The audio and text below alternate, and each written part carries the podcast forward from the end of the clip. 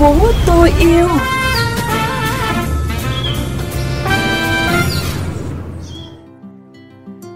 Hà Hương xin gửi lời chào đến quý vị và các bạn đang cùng lắng nghe chương trình Thành phố tôi yêu trên kênh VOV Giao thông Mekong FM 90 MHz, phát định kỳ vào 7 giờ sáng thứ năm và phát lại vào sáng thứ sáu hàng tuần. Quý tín giả có thể đón nghe chương trình trên VOV Giao thông Mekong FM 90 MHz hoặc theo dõi qua livestream Mekong FM 90 MHz, nghe trực tuyến tại trang web www.vovgiao thông.vn, chọn kênh Mekong FM. Chuyện gì đang xảy ra?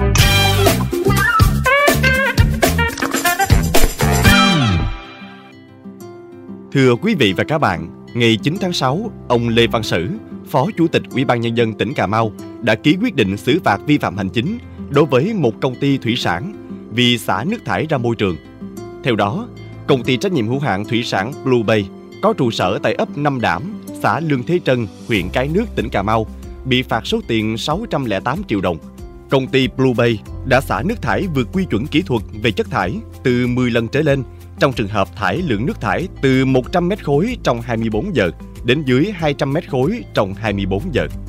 Đầu tháng 6 năm 2021, Công an thị xã Bình Minh, tỉnh Vĩnh Long đã mời làm việc đối với Nguyễn Văn Cương, 46 tuổi, và em trai là Nguyễn Văn Hết, 31 tuổi, cùng ngụ huyện Cái Bè, tỉnh Tiền Giang, để củng cố hồ sơ xử lý hành vi xả chất thải trái phép. Cường khai nhận vào 10 giờ ngày 2 tháng 6 đã nhận khoảng 6.000 lít chất thải lỏng từ doanh nghiệp, sau đó giao cho Hết cầm lái chở đến phường Đông Thuận để xả xuống cống. Cũng theo lời khai của Cương, đối tượng nhận chất thải từ doanh nghiệp đã xả thải trái phép 4 lần, mỗi lần khoảng 6.000 lít. Mặc dù mới vào mùa mưa bão, nhưng tình trạng sạt lở đã xảy ra ở một số nơi. Đơn cử như tại An Giang, vừa qua, vụ sạt lở dài khoảng 70 m, sâu vào đất liền khoảng 15 m, trên địa bàn ấp An Thạnh, thị trấn An Phú, huyện An Phú, đã làm ảnh hưởng tới 6 căn nhà. Ngành chức năng các tỉnh đồng bằng sông Cửu Long đã và đang nỗ lực thực hiện nhiều phương án ứng phó như điều chỉnh sản xuất, cảnh báo và di dời cư dân ra khỏi vùng nguy hiểm, thực hiện kè kiên cố ở những khu vực quan trọng đông dân cư, khuyến cáo người dân cùng phòng chống sạt lở bằng các giải pháp phù hợp theo từng khu vực. Không phải chuyện đâu xa. Thưa quý vị và các bạn, trong những ngày gần đây, cơn mưa xuất hiện tại đồng bằng sông Cửu Long ngày càng dày đặc. Mưa giải nhiệt cho cái nắng của ngày hè, mưa tưới mát ruộng đồng và mưa cũng cuốn trôi không ít chất bẩn hòa vào nước, vào đất. Trong chuyên mục Không phải chuyện đâu xa hôm nay, chúng ta sẽ cùng tìm hiểu nguy cơ nước mưa rửa trôi các loại thuốc bảo vệ thực vật sử dụng trong hoạt động nông nghiệp. Có mây, có mưa rào và dông vài nơi. Riêng chiều tối và tối có mưa rào và rải rác có dông, gió Tây Nam cấp 2, cấp 3. Trong mưa dông có khả năng xảy ra lốc xét và gió giật mạnh. Đó là một số thông tin cơ bản về tình hình thời tiết được dự báo cho khu vực Nam Bộ trong những ngày giữa tháng 6. Mặc dù theo dõi bản tin thời tiết thường xuyên, nhưng không ít bà con nông dân vẫn lo lắng khi sắp đến ngày phun xịt thuốc bảo vệ thực vật. Bởi nếu chọn thời điểm không chuẩn xác, mưa xuống sẽ cuốn trôi đi lớp thuốc vừa phun xịt trên cây trồng. Như ngày mơi xịt đó ha, là đặt cái vụ tối cái mình bắt vô tiếng mình coi thời tiết. Sáng mà thấy trời trong á là xịt. Còn như mà mình tới ờ, ngày xịt mà trời ống chỉ mưa là mình cũng không có xịt. Chuyện đó mày gửi thôi. Mà sợ mà xịt xịt trước mà ổng ổng mưa sao ở sau lưng ra thì cái chuyện đó thì cũng kém hiệu quả rồi đó. Mình đâu biết được đâu. Đào ôn lá, đào ôn cổ bông, sâu hại vân vân là những mối lo ngại được bà con trồng lúa nhắc đến trong lúc vụ hè thu sớm đang sắp sửa cho thu hoạch. Phun xịt thuốc là điều bà con buộc phải làm, nhưng phun xịt vào thời gian nào thì lại là câu chuyện đáng quan tâm. Nhiều nông hộ theo dõi kỹ dự báo thời tiết, quan sát hướng mây, hướng gió để chọn khung giờ phù hợp, thường phun xịt vào khoảng thời gian sáng sớm. Nhưng với tình hình thời tiết thất thường, không phải lúc nào bà con cũng chủ động được. Chưa kể, một bộ phận nhỏ bà con nông dân vì bận nhiều công việc nên rảnh lúc nào thì phun xịt lúc ấy. Hậu quả phát sinh trước mắt là tổn thất công sức và chi phí mua phân thuốc.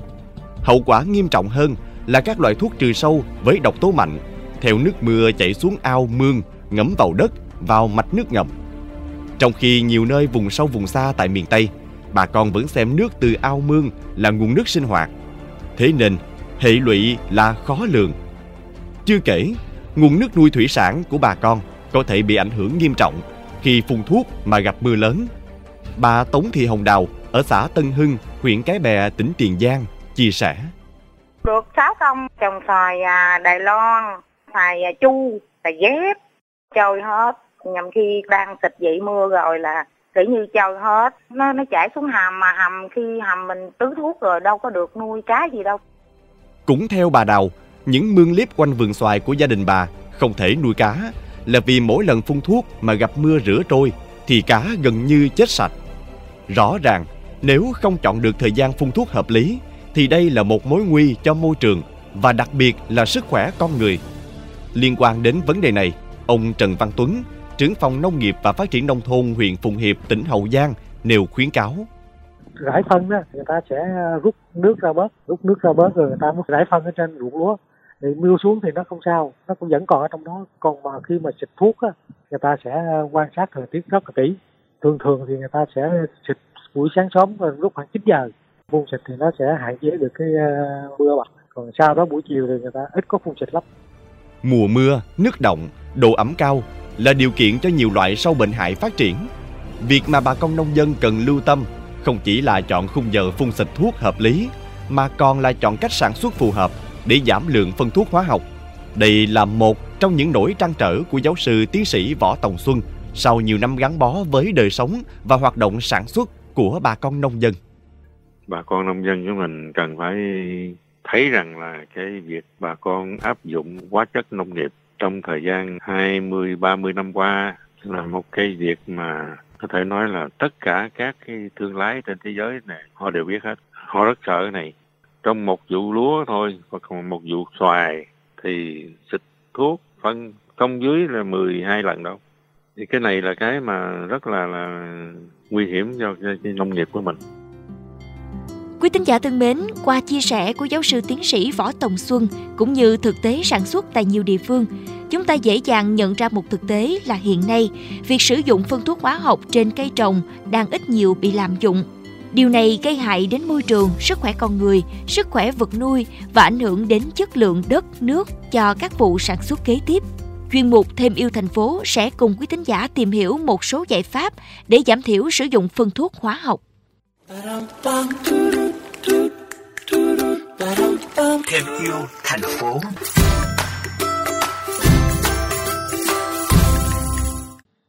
Nhắc đến hạn chế phân thuốc hóa học, điều đầu tiên không thể bỏ qua là sử dụng các loại chế phẩm sinh học được điều chế từ nguồn nguyên liệu có trong tự nhiên, thân thiện với môi trường như rong rêu hay tỏi ớt. Có nhiều loại chế phẩm sinh học khác nhau phục vụ cho các ngành trồng trọt, chăn nuôi hay ngành thủy sản. Theo ông Nguyễn Vĩnh Phúc, Chi cục trưởng Chi cục trồng trọt và bảo vệ thực vật tỉnh Vĩnh Long, tác dụng mà các chế phẩm sinh học mang lại có thể không nhanh bằng phân thuốc hóa học, nhưng tính thân thiện với môi trường là điểm cộng lớn nhất để bà con cân nhắc sử dụng các chế phẩm này. Thứ hai là phát huy vai trò của các loại thiên địch có trong ruộng vườn. Theo đó, thiên địch là cách gọi những sinh vật có khả năng diệt trừ sâu hại, bảo vệ sức khỏe cây trồng theo một cách tự nhiên nhất. Để dẫn dụ thiên địch, ví dụ như kiến vàng, kinh nghiệm của nhiều nhà vườn là mang tổ kiến vàng từ nơi khác về, thường xuyên cung cấp thức ăn như đường, mật mía để dụ kiến ở lại. Hay với các loại sâu cắn phá cây trồng, thiên địch của chúng là ong ký sinh. Kinh nghiệm được tích lũy là trồng các loại hoa quanh vườn để dẫn dụ ong bay đến. Hình ảnh những thảm hoa 10 giờ, hoa sau nhái rực rỡ trong mô hình ruộng lúa bờ hoa đã khiến nhiều người thích thú khi ngắm nhìn. Thực tế trong mùa mưa, việc sử dụng không hiệu quả, phun xịt sai cách, sai thời điểm chính là một trong những nguyên nhân dẫn đến phun đi phun lại nhiều lần. Thế nên, vẫn rất cần sự chủ động của người nông dân trong việc lựa chọn khung giờ hợp lý nhất. Giữa nền kinh tế thị trường, vai trò của người nông dân không chỉ dừng lại ở việc bỏ sức ra cày sâu cuốc bẩm, mà còn phải tìm hiểu những tiến bộ khoa học kỹ thuật, cập nhật tin tức hàng ngày. Có như vậy, việc sử dụng phân thuốc phòng trừ sâu bệnh mới có thể hiệu quả, đỡ thất thoát, lại không gây hại cho môi trường.